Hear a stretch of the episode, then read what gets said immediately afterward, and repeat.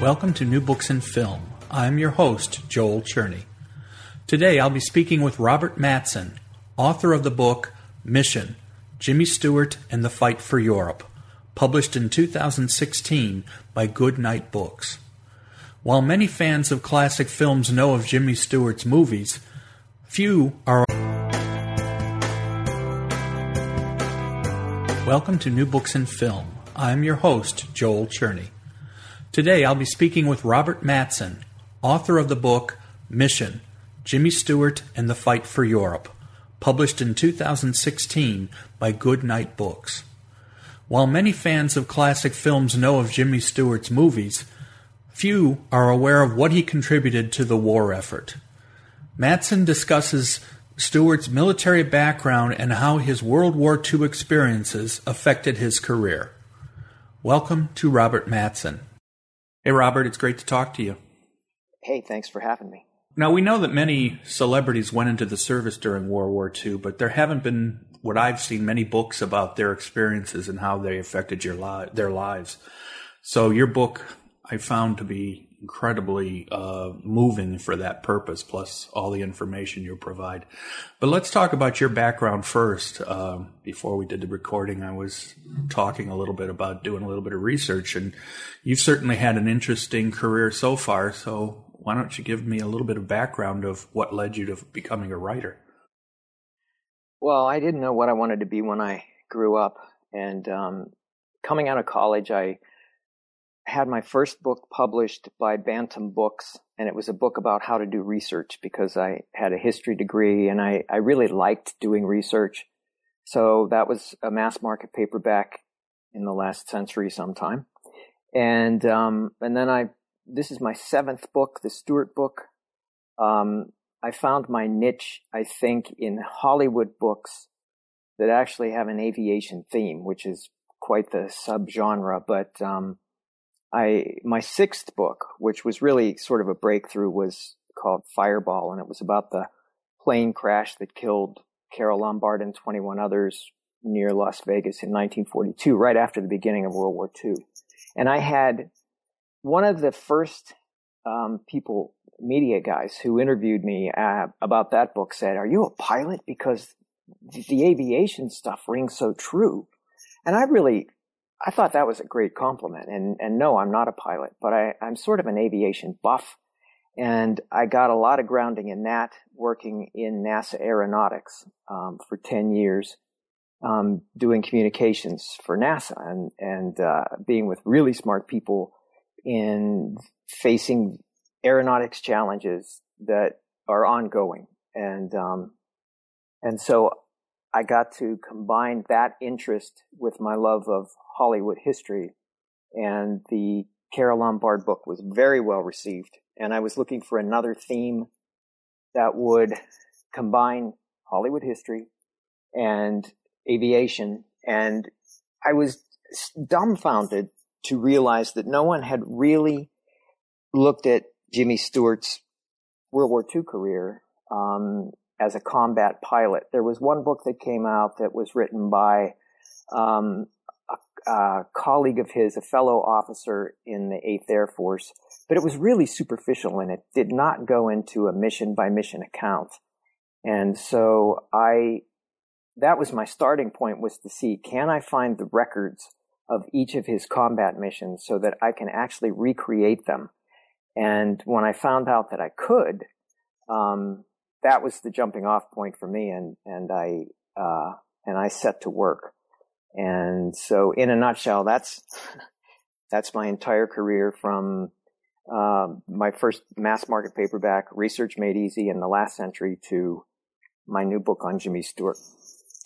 Well, if it means anything, I'm a history major as well and work in a library, so I understand the research side quite well. So yeah. I understand that point have worked in libraries, public and academic, for my entire career. So I understand the the, the joys of research. So yeah, well, I've, I, have dealt with a lot of you people no, over well, the years. No, some of my best friends have been uh, those who unearth information for me.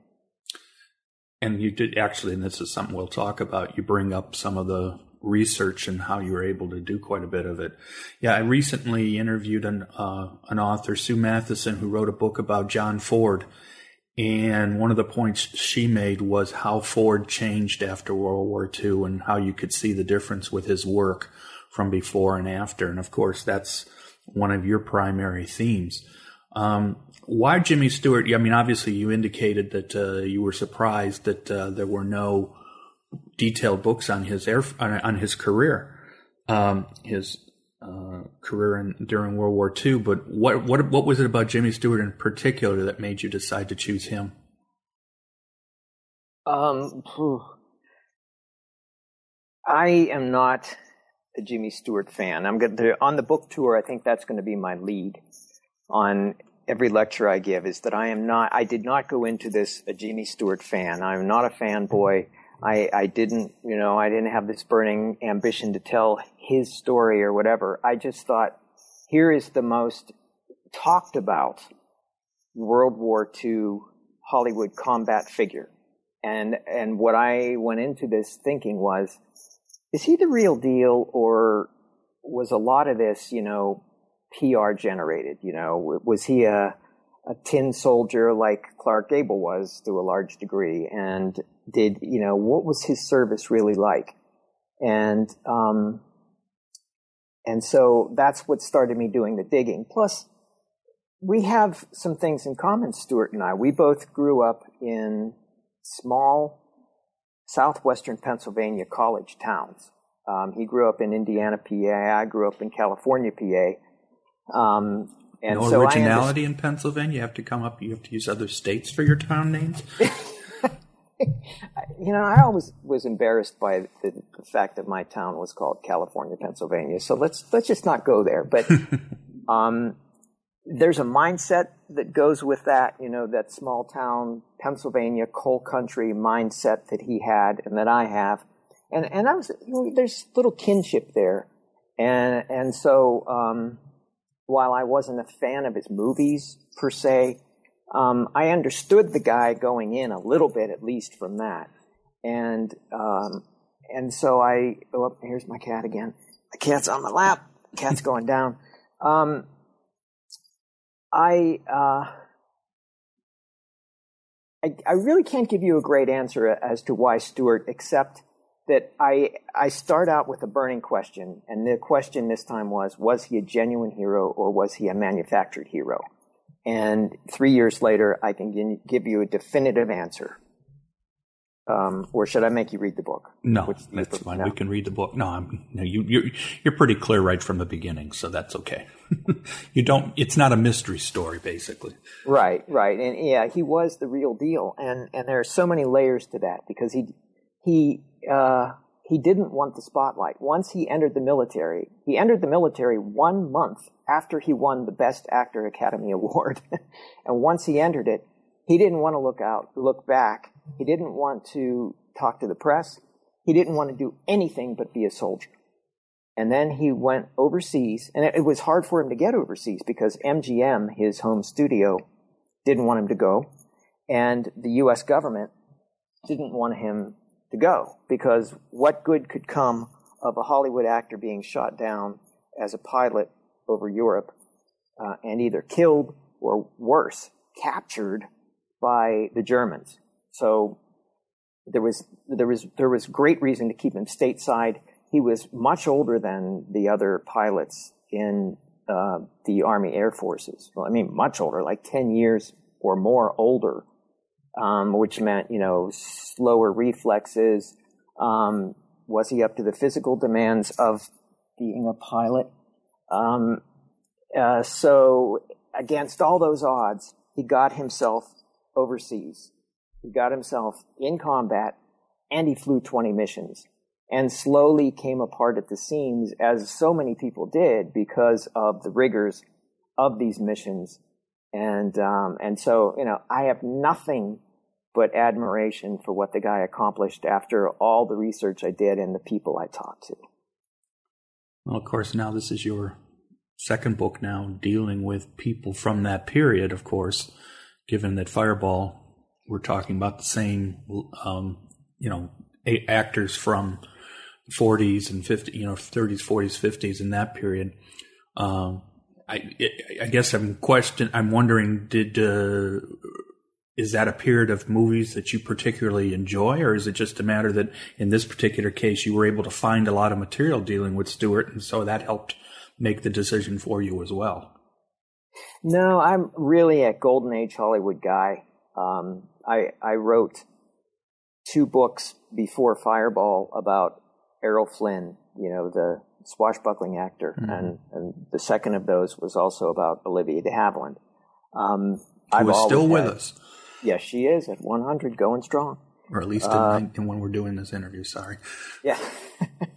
um, so I, I just have had a burning interest since I was a teenager in old Hollywood, and and so it's natural for me to to live and breathe and walk around in that time frame and, and write about it and use their lingo and their technology. I'm perfectly comfortable there. One of the things that I, this is something that I think gets forgotten in the old, you know, we're talking about a period of time, especially the World War II uh, vets and, and during that period, you know, the group that have been dubbed the greatest generation. And one of the things that I think we tend to forget, or I think tends to get forgotten is that when we talk about PTSD, for example, with Vietnam veterans and Iraq veterans and Afghan veterans, well, there's no way in the world you couldn't believe that the World War II veterans went through the same thing. The difference was when they came home, as you've pointed out with Stewart, they didn't want to talk about it or they wouldn't talk about it. Right, and um, and that hasn't changed. You know, uh, any war produces people who can't talk about it and see things that no one should see and um, and face fears and either overcome them or worse, not overcome them. Um, so uh, Stewart came back suffering from they called it being flak happy if you were a flyer and had flown too many missions, or they call it combat fatigue, or they call it um, shell shock. Mm-hmm. Um, but whatever it was, he suffered it like everybody else, just because of of having, you know, not only are you flying into a hail of bullets or anti-aircraft fire, but you're also you're also facing the strain, in his case, of leading other men and making decisions that affect their lives because he was a, a flight commander. He was older and he um, had good leadership skills. So he was in the front of his squadron or his group, and he was making making the calls in the air. He was like the quarterback, and he was guiding the other um, flyers on the mission. And some of those guys got shot down. Some of the guys in his squadron were killed, and he had to face that guilt because he was a perfectionist. He had to face that guilt for the rest of his life what did I do? What could I have done differently that would have saved this guy's life or that guy's life? These guys that I had trained with and knew and led in combat. Um, so that's one of the things that he faced when he came home too. The fact that he came home and some of his guys didn't. So the the first part of the well, you do a, a real brief introduction at the beginning of him after the war, you know, working on a film specific, and we'll talk about the film later because it is, I think, quite apt that the film, first film he made after he came out of the war was It's a Wonderful Life. But uh, before that, though, the, the the much of the early part of the book is a bio, it's basically a biography of of Stewart's early life. And one of the things you talk about is the importance of the service, the military service to his family. What were some of the things that he had going on in his mind that, uh, as far as what what might be expected of him as uh, a fan, from a family of servicemen? Well, um, his family service went all the way back to the American Revolution, and uh, both of his grandfathers had served in the Civil War, and one of them one of them died right before he was born, and the other one, who had uh, fought under Custer and Sheridan in the Shenandoah Valley in some really tough battles, lived until Jim was well into his 20s, like 25 years old. And so Jim grew up like literally on the knee of a man who had lived history and fought battles and would tell his grandson what it was like to, you know, what it was like to be with Custer, riding with Custer for crying out loud. You know, how can you even imagine something like that? So he had a lot to live up to. And his father had gone off adventuring to the Spanish American War. And, and that was a very short lived experience. And, you know, that wasn't much of a war as wars go. And I don't think he saw any service. I think he was in, in, uh, uh, harm's way for like three days or something. And so his father, Alex, had this burning ambition to serve like his father had. And so when World War One came along, he became a captain of ordnance and went off to serve in the lowlands. And, and he did, he didn't get to the front lines, but he was near enough to the front lines in this horrific war to come back a battle scarred veteran and so Jim had the pressure of, of two grandfathers who were like heroes, you know, uh, and a father who had been a captain in the army and seen action. And, and Alex was all about, Alex was a tough guy. I mean, tough, kind of crazy, kind of a crazy guy. I'm glad he wasn't my dad, but, um, he, he really pushed service on his son, you know, you must do this. And so, you know, it was, it was Jim's mindset from, he, he, he is a little kid. His father goes off to war when he's like nine and his mother's making him uniforms so he can be just like his dad. And he's having plays in his basement about, you know, uh, the war and, and he's using artifacts sent back from his dad, like German trench helmets in his plays about how bad German, the Huns are. and, uh, and so it was always in his head. It, it, was always there. I've got to go and fight in a war. And, and, you know, from 1932 on, when Hitler started to rise to power, everybody seemed to know that sooner or later there was going to be a war. And, uh, and he started to get ready for it. Because, as you point out, the, the parallel of not only all of this, uh, you know, the, the, the, the military part, but then also his, burgeoning career as an actor, as you point out, that his his first experiences as a as an actor was in his basement doing war plays, but uh, he went from there. And, and while all this was going, you know, the, the military part was in was in the background, so to speak. He was also starting what turned out to be pre pre war a pretty successful career. Yeah, and, and he, he sort of backed into it because he didn't know what he wanted to be when he grew up either. Um, he he studied uh, several different things, and the last was to be an architect at Princeton, and he graduated with a degree in that. And but he didn't really have any urge to do that.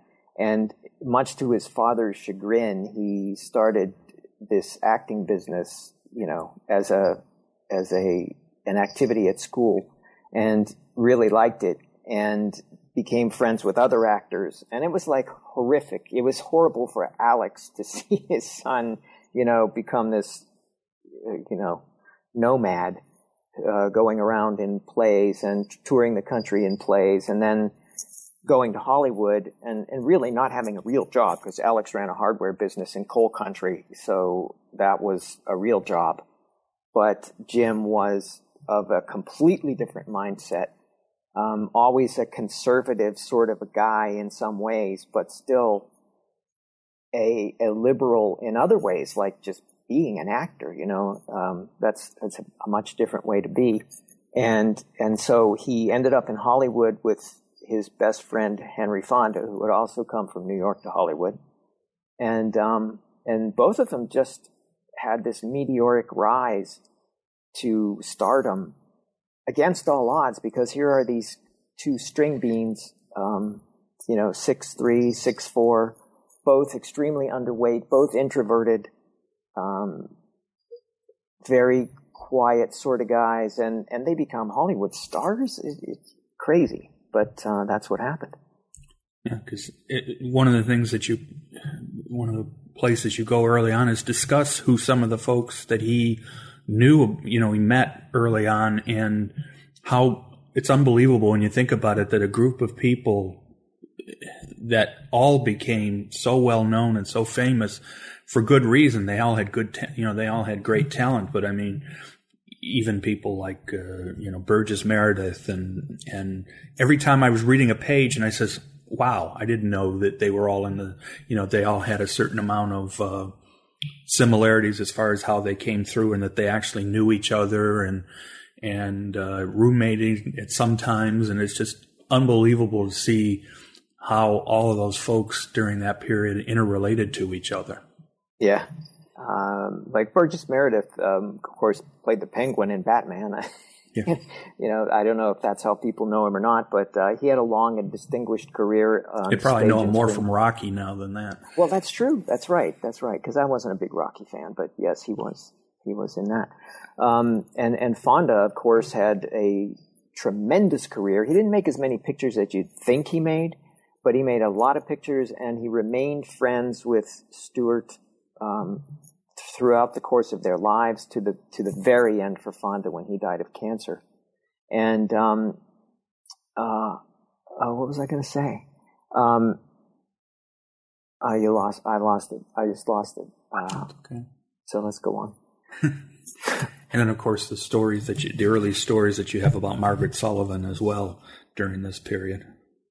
Yeah, uh, she was quite the pistol, and um, uh, Fonda married her, and then Stewart became terribly infatuated with her. The, the Fonda marriage didn't last but a few months, really. She she was a a wild sort of a girl, and um, and and Stewart.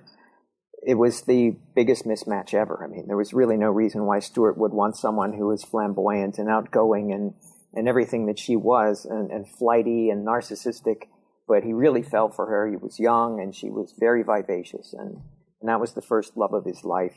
And um, and it's it's so odd that you know he never married her. She kept marrying his best friends. Uh, Leland Hayward, the uh, the Hollywood agent and and theatrical producer, she married him after she married Fonda. And um, and Stewart remained very close to this woman that he couldn't have, although there was talk that you know, before she married Hayward, that they had had a physical affair, which I believe. I think I think he was he was very sexual, as maybe we'll talk about, but um, but it ended up that he wasn't with her, but he always carried a torch for her. Of course, the other thing that you talk about early on, particularly when he was young, and this had it actually worked out for him that he grew up. His growing came at the same time that the airplane grew, and he grew right along with that. What was what was what were some of his early experiences with flying? Well, um, as you recall, um, I start some of my chapters with you know Jimmy Stewart had to fly, and you know some people are born to fly, and he was one of those guys, and he realized it as early as during World War One the Great War, as they called it then. Um, so he's he's nine years old, and he's captivated by pictures of airplanes. You know, he talked about having magazine covers of that showed airplanes in the context of World War One, and how he would put them on his wall, and he would build model planes. And before he ever went up in a plane, he he was just fixated on aviation and on airplanes, and um, and so he hatched this scheme to actually go up in an airplane and, and he achieved that when some of these World War One flyers would go around barnstorming and they would earn their living by taking people up for rides in their planes. And, uh, and so a plane came to Indiana, PA and Jim talked his father into, um, letting him go up. And that wasn't easy because Alex wanted no part of that and in fact, when Jim did talk him into it and save up enough money from working at the hardware store to go up in a plane, um, Alex brought a doctor along in case the plane crashed, and it didn't. And uh, and Jim went up four or five times with barnstorming pilots over the next few years, and and he was hooked, and he was gonna be a pilot one way or another. And it, it took him all the way until he was in Hollywood in 1935 and the first thing he did when he had enough money and had signed a studio contract was to take flying lessons. And before long, he had bought his own airplane. And for the next, you know, well into the 1980s, he continued to fly. So that's 50 years in the air. So before we start talking about the specifics of most of the book, which is um, stories basically of, of his career in the military, and I'm going to call it a career, even though it wasn't his real career. He certainly lived a life in the military that counted as a career.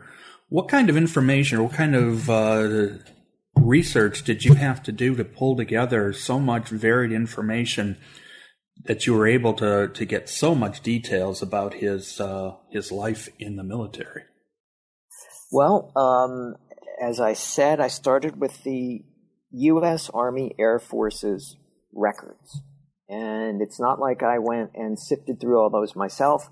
Any smart uh, project leader is going to delegate. And I had, I had a researcher on the ground um, in DC. She knows all the ins and outs. She knows every cubbyhole. And she found in short order the records of the U.S. Army Air Forces. And I gave her a list of the missions and his squadron and his bomb group, and she found everything for me. That was the starting point. Um, another government facility has his uh, complete personnel file. It's like 500 pages, and I got that. And so, armed with those two things, I could create an outline of, of his step by step progress from induction in Los Angeles to mustering out in New York City, um, and the uh, four full years in between. Um, then there are, of course, existing books and magazine articles and diaries from people who flew with him, quite a number of them. And then what I didn't expect to find was people still living who flew with him during the war. And that was the most exciting part is like, to talk to, um, I found three guys, almost four, but I found three guys who uh, actually flew with him. Two were co pilots in his squadron and so had done a lot of flying with him, some of them on missions. And, and they really gave me the inside story on not only what was he like, what was Stewart like as a combat officer and as a leader, but what was the war like? What was a B 24 like? Um, and that was another thing that I did, which was how can you write a book about World War II bombers without flying in World War II bombers? So I went up in a B 17 and a B 24 and um, and sat with the pilot and co-pilot and crawled down into the bomb bay uh, and crawled into the the front compartment where the bombardier and the navigator sat and went back into the tail turret and I mean so there it's a 360 degree experience to create something like this that's going to be authentic. Um, and it's it's talking to people and it's going oh, and that's another thing. It was i had to go to england to the little village in east anglia where his base was during the toughest combat missions. And i did that and i walked that ground and i went into his um, his quarters there against all odds are still standing and, and to go in there and to, to feel the damp cold just like he felt it. You know, after all of that, I, I had what I needed to write, um, what I thought was an authentic account of his wartime experience. So basically, we've got the story of Stewart. We've got the story of Stewart as um, as, as a military man, and then also the story to an extent of aviation in World War II. And it's it's an interesting. I think sometimes we think of World War II. Uh, you know, we we get the stories of that, and of course things like um, ground troops are, are well known. But uh, it's un, it is interesting how much the air part of the war, how important the air war was to World War II. Yeah, um, people. Re- I didn't realize. You know, people don't realize in general that until D-Day, the war in Europe was entirely an air war. The the fight for France and the fight in Germany was entirely an air war, and it was the U.S. Army Air Forces bombing by day and the British, the RAF bombing by night. Um, the the U.S. Army Air Forces bombing strategic targets and trying to avoid hitting civilians. The RAF bombing by night and not caring who the hell they hit.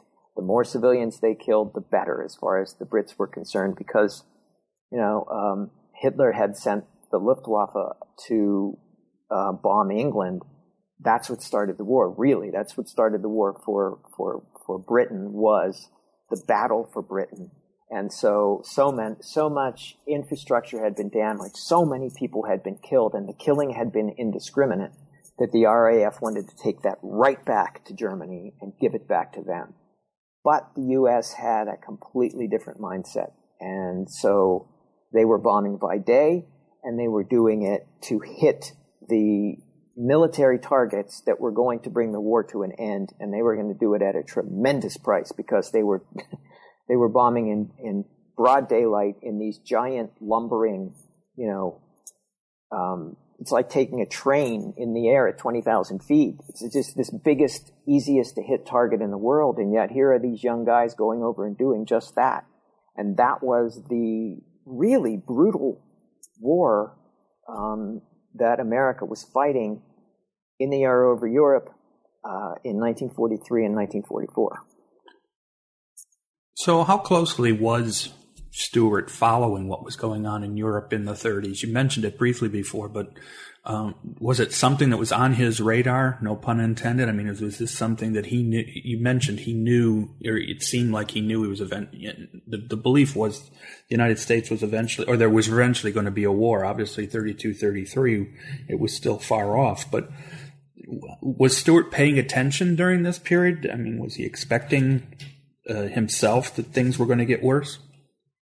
America was an isolationist country in through the 30s and even into the early 40s. You know, there were people did not want to get into a war, and it, it was being avoided as much as possible. And and still, Stewart had the mindset. You know, he had his father's mindset. He had his grandfather's mindset, and and he was a very aware person. He was a very smart guy, and he and he when he bought his airplane, he bought a Stinson that was the kind of airplane that the army pilots were training on, and I'm talking about in 1937. We're talking about regular army, peacetime army um, pilots were training in Stinson, so that's why he bought a Stinson, and that's why he logged hours and he logged acrobatic hours because that was going to be important to be a combat pilot, and you know, he, he takeoffs and landings and, and navigation and flying by instruments. I mean, he did all of that because he knew, uh, what was coming. And that's as of 1936, 1937, 1938. Um, so yes, I mean, it was very much on his radar, no pun intended, that, uh, that a war was coming and that he needed to keep abreast of it. He also went to Europe a lot of people don't know this, but in 1939 he went to Europe and and there's really no documentation on what he did there, but I just get the feeling he was getting the lay of the land because he knew what was coming. So so the war, obviously Pearl Harbor, December 7th, that's when the United States is officially in World War II. We obviously the initial port was was against Japan, but very quickly Germany declared war on the United States, and so therefore the United States was now fighting both countries. But the Europe, the, the, the European war was on for the United States. What did Stewart do during this period, and how quickly did he decide it was time to go? Well, um, let's see. Yeah, December seven forty one was Pearl Harbor. He was already in the military for nine months. Uh, there was because it was so clear by the beginning of 1941, actually, it was so clear in 1940 that war was coming that they instituted a draft. And, uh, and, you know, the, the pool is however many million men, and Stewart's draft number was number 300. And he called it winning the lottery. And so he got to go in the service. Uh, and, and imagine Louis B. Mayer, the the head of MGM, finding out that what one of my one of my most profitable actors wants to go in the military, and that wasn't going to fly, but it did. I mean, he he gleefully tried to go enter the service and was turned down because he was underweight because he was imagine this. I mean here he is he's six three he's either six three or six four and accounts vary but he was at least six foot three and he weighed 140 pounds. And there's no way that's going to look healthy and so he got turned down and he um, he carefully schemed his way he, he had to get around that he had to serve he had to go into service and so he went to military doctors and he had them draft a letter that says, this guy is healthy. He just, it's just his, it's just his body type is just very thin. And, and he got that in writing. I have that document. It was in his personnel file for, you know, all these years. And he used that thing. He wielded that letter and he got himself inducted in March of 1941, nine months before Pearl Harbor. And so he was already a corporal uh, by the time the Japanese attacked Pearl Harbor in December. And what did they do? They did it by air. And he knew that this was going to be an air war and how important aviation was going to be. And he was going to be in the thick of it because he was going to be a pilot. It sounds like they could have taken his attempt to get into the military and used it for the opening of Captain America. the same concept. He gets oh yeah keeps getting refused, but finds a way to get in anyway. Mm-hmm. Uh, of course, probably by the time the war actually started, it probably wouldn't have been as difficult to get in as it turns out. Did he was he flying right at the beginning, early on in his military career, or did that come later? He had to earn his wings. You know, he, started out uh, he started out um, training, uh, doing his own training, and then he became a trainer. When he became a corporal, he was drilling other troops. He was stuck on the ground though until he earned his wings, and that was uh, at the turn of 1942. He became a second lieutenant. Uh, he had logged the necessary hours, and then he took his flight test and that was a very specific thing where you had to, to do all these, you know, aerial maneuvers and take off and land and do very specific things. And he, of course he aced that because he had spent so many years preparing for this moment. And, uh, so then he was a second lieutenant and quickly became a, an instructor because he was at this time 35, 36 years old. All the pilots coming in were 20. So here he is, this older guy. He becomes a, a, a flight instructor in single engine aircraft, then twin engine aircraft, then four engine heavy bombers. Works as when he when he becomes a, a four engine rated pilot, he becomes a captain. And so he's on this tremendous track to stay stateside and stay safe and just train all these guys who would go off and fight. And that just did not sit well with him at all. And he would not take that for his military career and um, and so uh, he was a pilot pretty early on to answer your question, and then he took it from there. When was his actual first mission? When he finally uh, got the backing of some key officers uh, who were full colonels, lieutenant colonels, full colonels, uh, to get him overseas, and I still don't quite know how they accomplished it. I mean, I don't know how they stuck their ne- they stuck their necks out that far, first of all, and and and how they got permission for Stewart to go.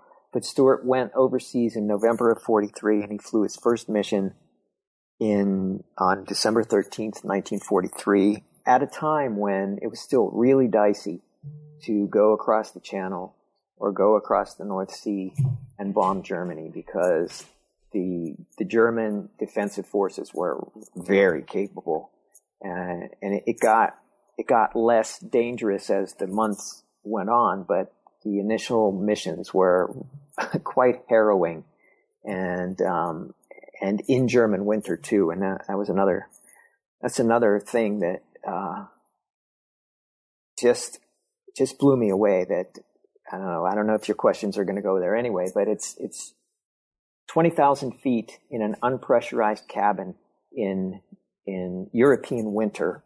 Um, so it's it's at a minimum of 30 below zero at 20,000 feet and in your, in with the air coming straight through the fuselage because you've got gun ports that aren't covered.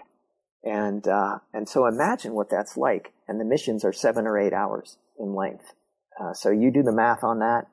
Um, these guys, I don't want to call them the greatest generation. I have my own theories about that, but I will say that these were tough guys and, um, and they did incredible things.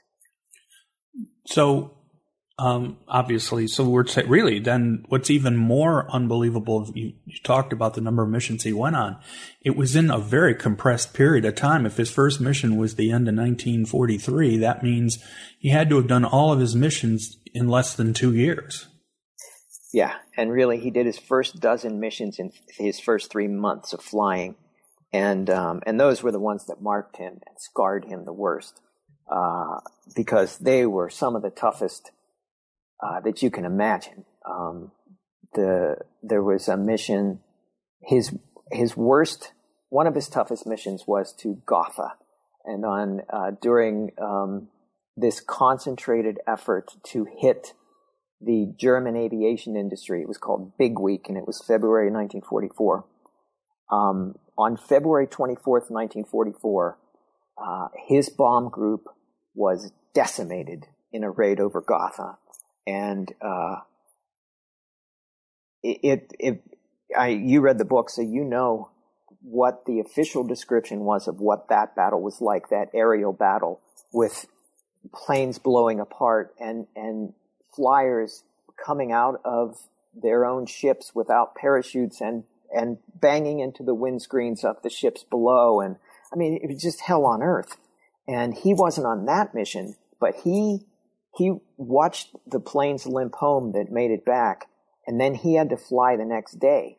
And he talked about one of the rare things he ever talked about about his military career was that night and what it was like knowing he had to go back to Gotha the next day after what had happened to so many of the guys that he knew and the flyers he had flown with and how many planes didn't come back and what it was like to get in the air the next day and go back and bomb the same place again uh, too many experiences like that for him. And, and just imagine, uh, that that is the guy you see in it. It's a Wonderful Life. That is the guy. That's what's locked up in his head is everything that he had been through, things like Gotha and, and other missions like that. So, um, you, I think you said 20 missions, but the number, what does that mean? I mean, I know we talk about 20. I mean, how is that as far as in comparison? I mean, obviously the point is clear that that's a, that was a large number of missions, but to give us a scope, what does that mean to have flown 20 missions during World War II? Well, um, I talked to two, the two co-pilots that I mentioned that I talked to, uh, that had flown with Stewart one, okay, so Stewart flew his first mission on December 13th, 1943. One of the guys I talked to flew um, a couple of missions and was shot down on December 29th of 43. So he was shot down 16 days after Stewart flew his first mission, which was the first mission of that whole bomb group.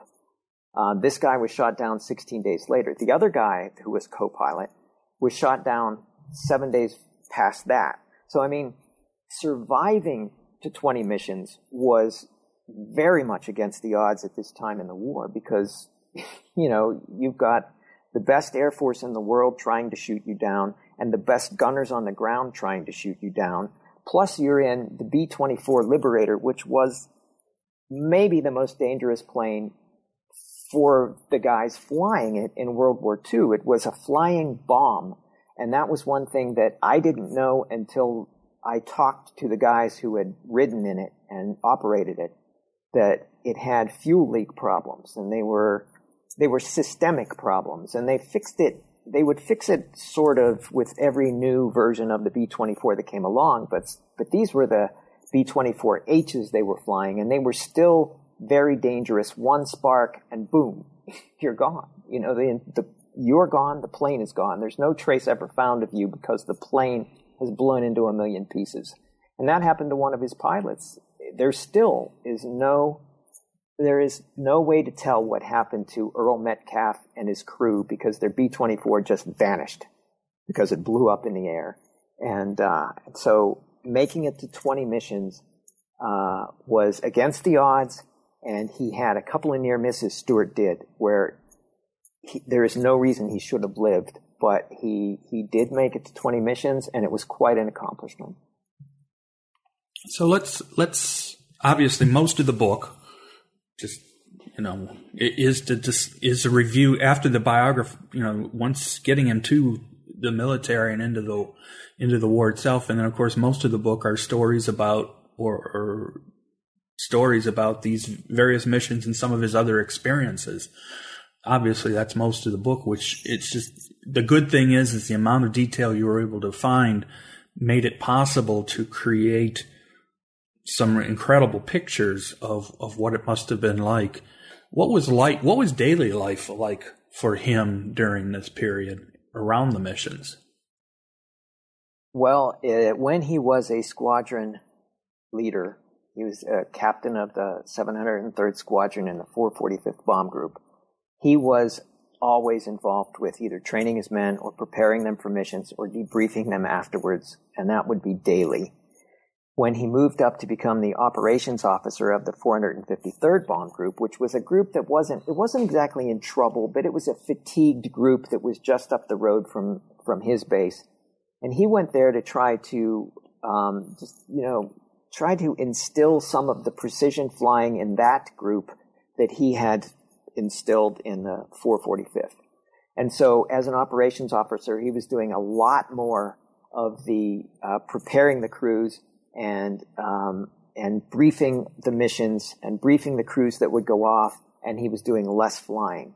And so he became more of a of a staff type officer and more of a desk type officer the farther he went into the war until the point where he he was flying very little uh, because of the stress.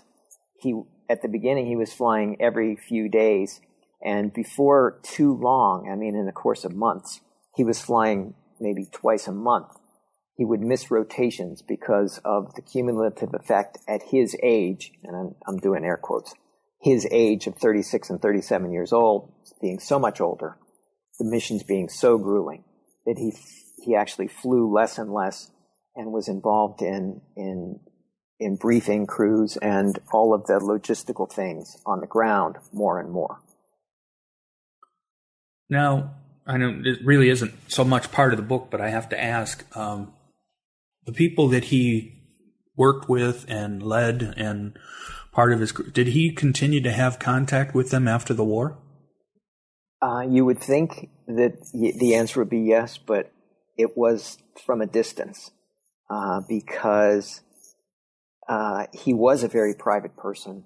And as much as he loved these guys and loved the shared experience of going through the war with them and called it the most vivid time of his life and the most important time of his life and the best time of his life, as much as he said all that, being the private person that he was and being the, um, you know, the star that he was, he kept his distance. And, and it, it made his guys, the guys that I talked to, feel bad. I mean, it did because they loved him and they were proud that they flew with him. And they would have been so happy if he had come to their weddings or if he, you know, they would invite him places, but he just wouldn't do it. It just wasn't his style. He did keep his distance and, well, I understand. I'm an introvert. I keep my distance.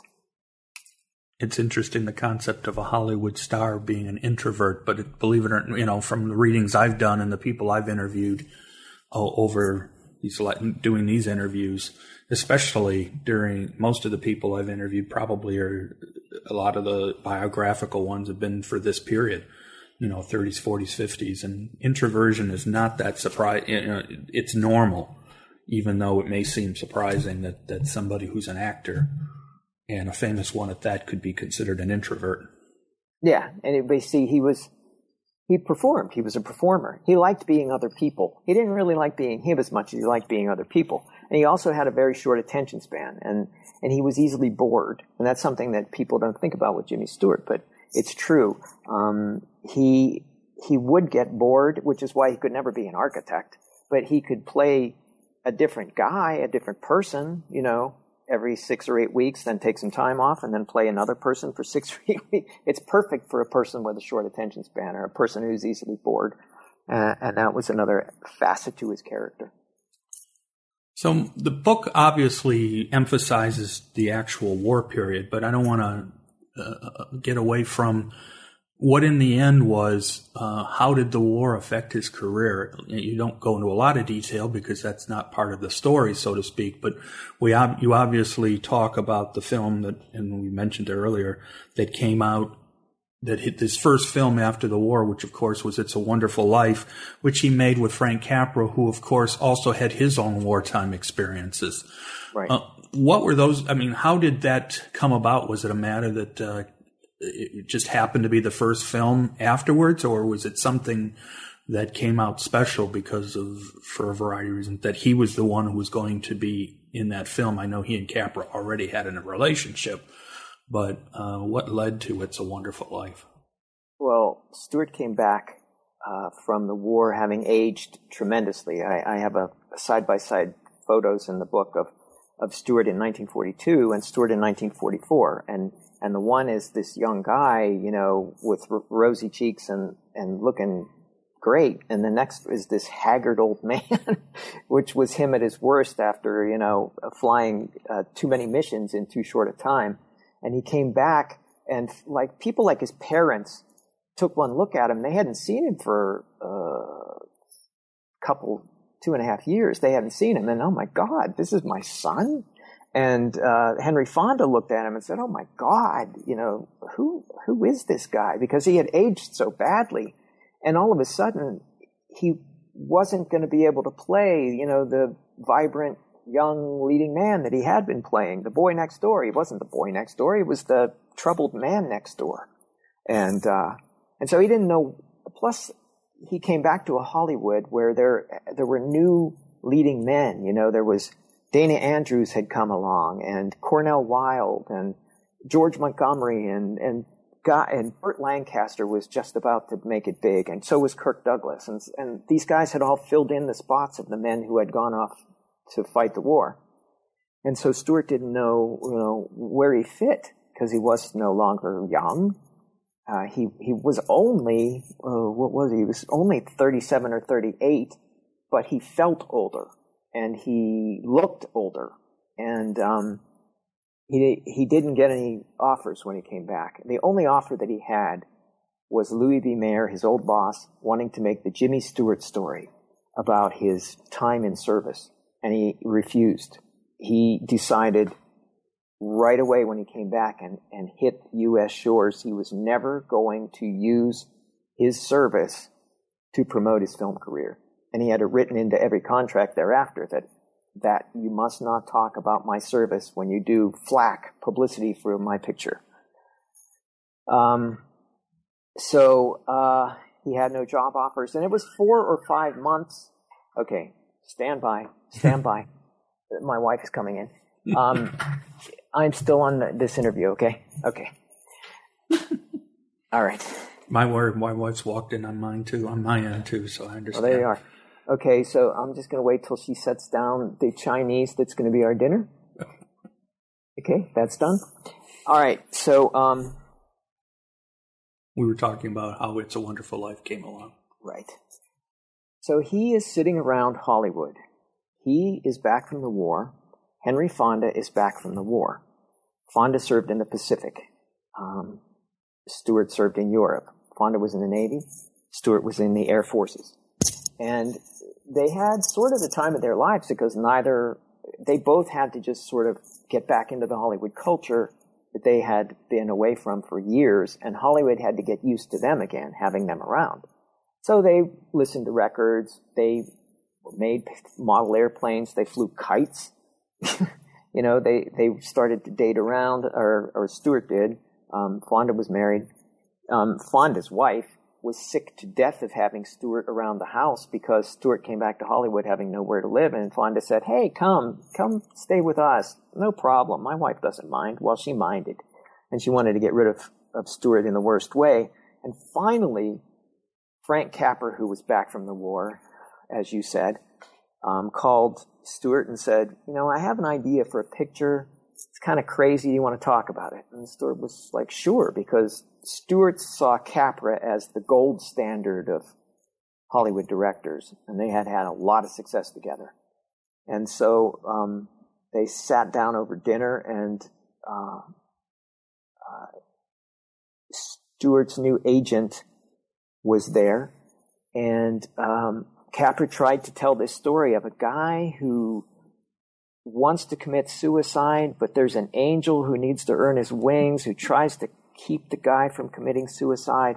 And, and he tells this story, and Stewart is, Stewart had made Mr. Smith Goes to Washington, you know, a, a real blood and guts sort of a political picture, a very grounded in reality sort of. And here's Capra talking about angels, and uh, Stewart didn't take it well, and he walked away that night not not he he was not pleased, and his new agent wasn't pleased, and um, and so it it took a while of not having any offers and of thinking of this crazy story and for Capra to call back and say, I don't think I told that well. Can we try again? It's bad when a storyteller can't tell a story. Yeah. But it was, you know, it, it was so off the wall. And so Stewart said, okay, you know, and basically the way he told the story years and years afterwards was, you know, if you want to make a picture about a guy committing suicide and an angel saving the day, I'm your man.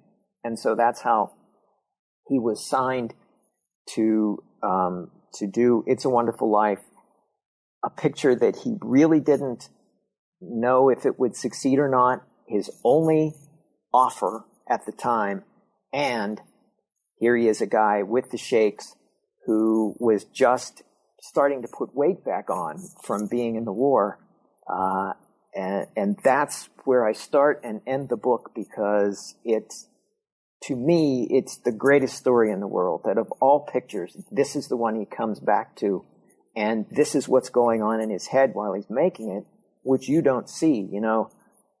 And the fact that when it was released, it wasn't a giant hit. No. It did pretty well. It had a tremendous negative cost. Uh, it would cost a lot to produce this picture. All Capra pictures were expensive because he, you know, he threw in the kitchen sink. And so it couldn't possibly make money. It did all right. You know, it, it almost broke even. There's a legend that it was a bomb, but it wasn't. I mean, it, it did well, but it, it was so expensive to produce that it took until television uh, that it really became the beloved classic that it is today. Um, but what an interesting story, you know, what, what a wonderful story uh, of how he came back from the war and made this picture. Well, and you think about the story itself and say, okay, here's this man who didn't even make it to the war.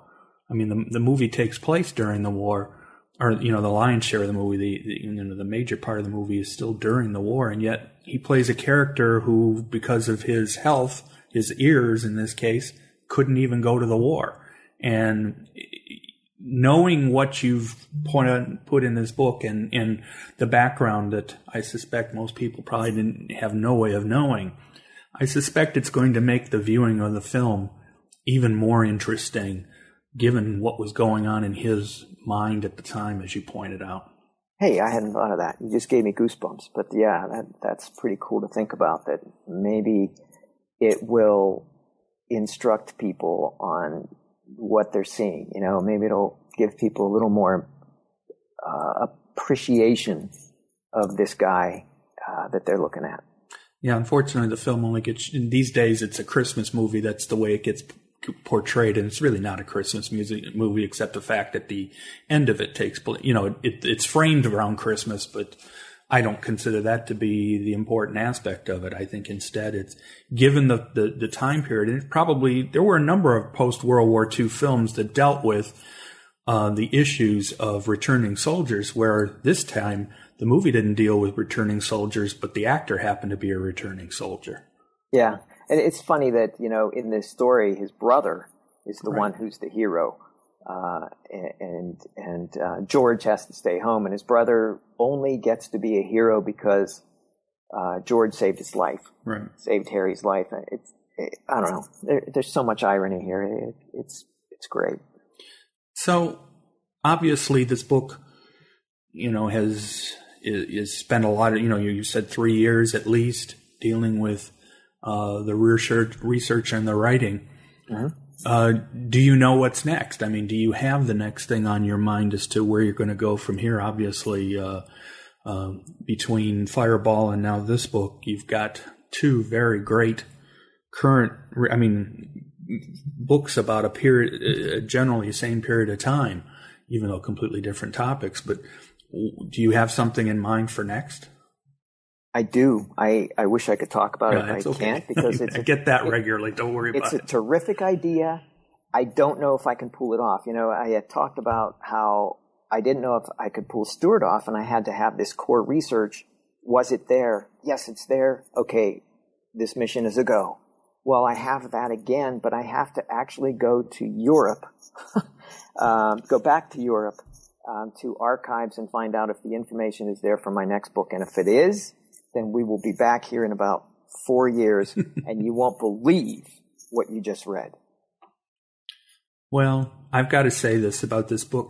There's so many different layers to it to me, but probably to me as a historian, librarian, I think the ability that you showed that even today you can create a story about something that it original thought, as you pointed out right at the beginning when you were considering it, is can I even tell this story? And yet you proved it could be told.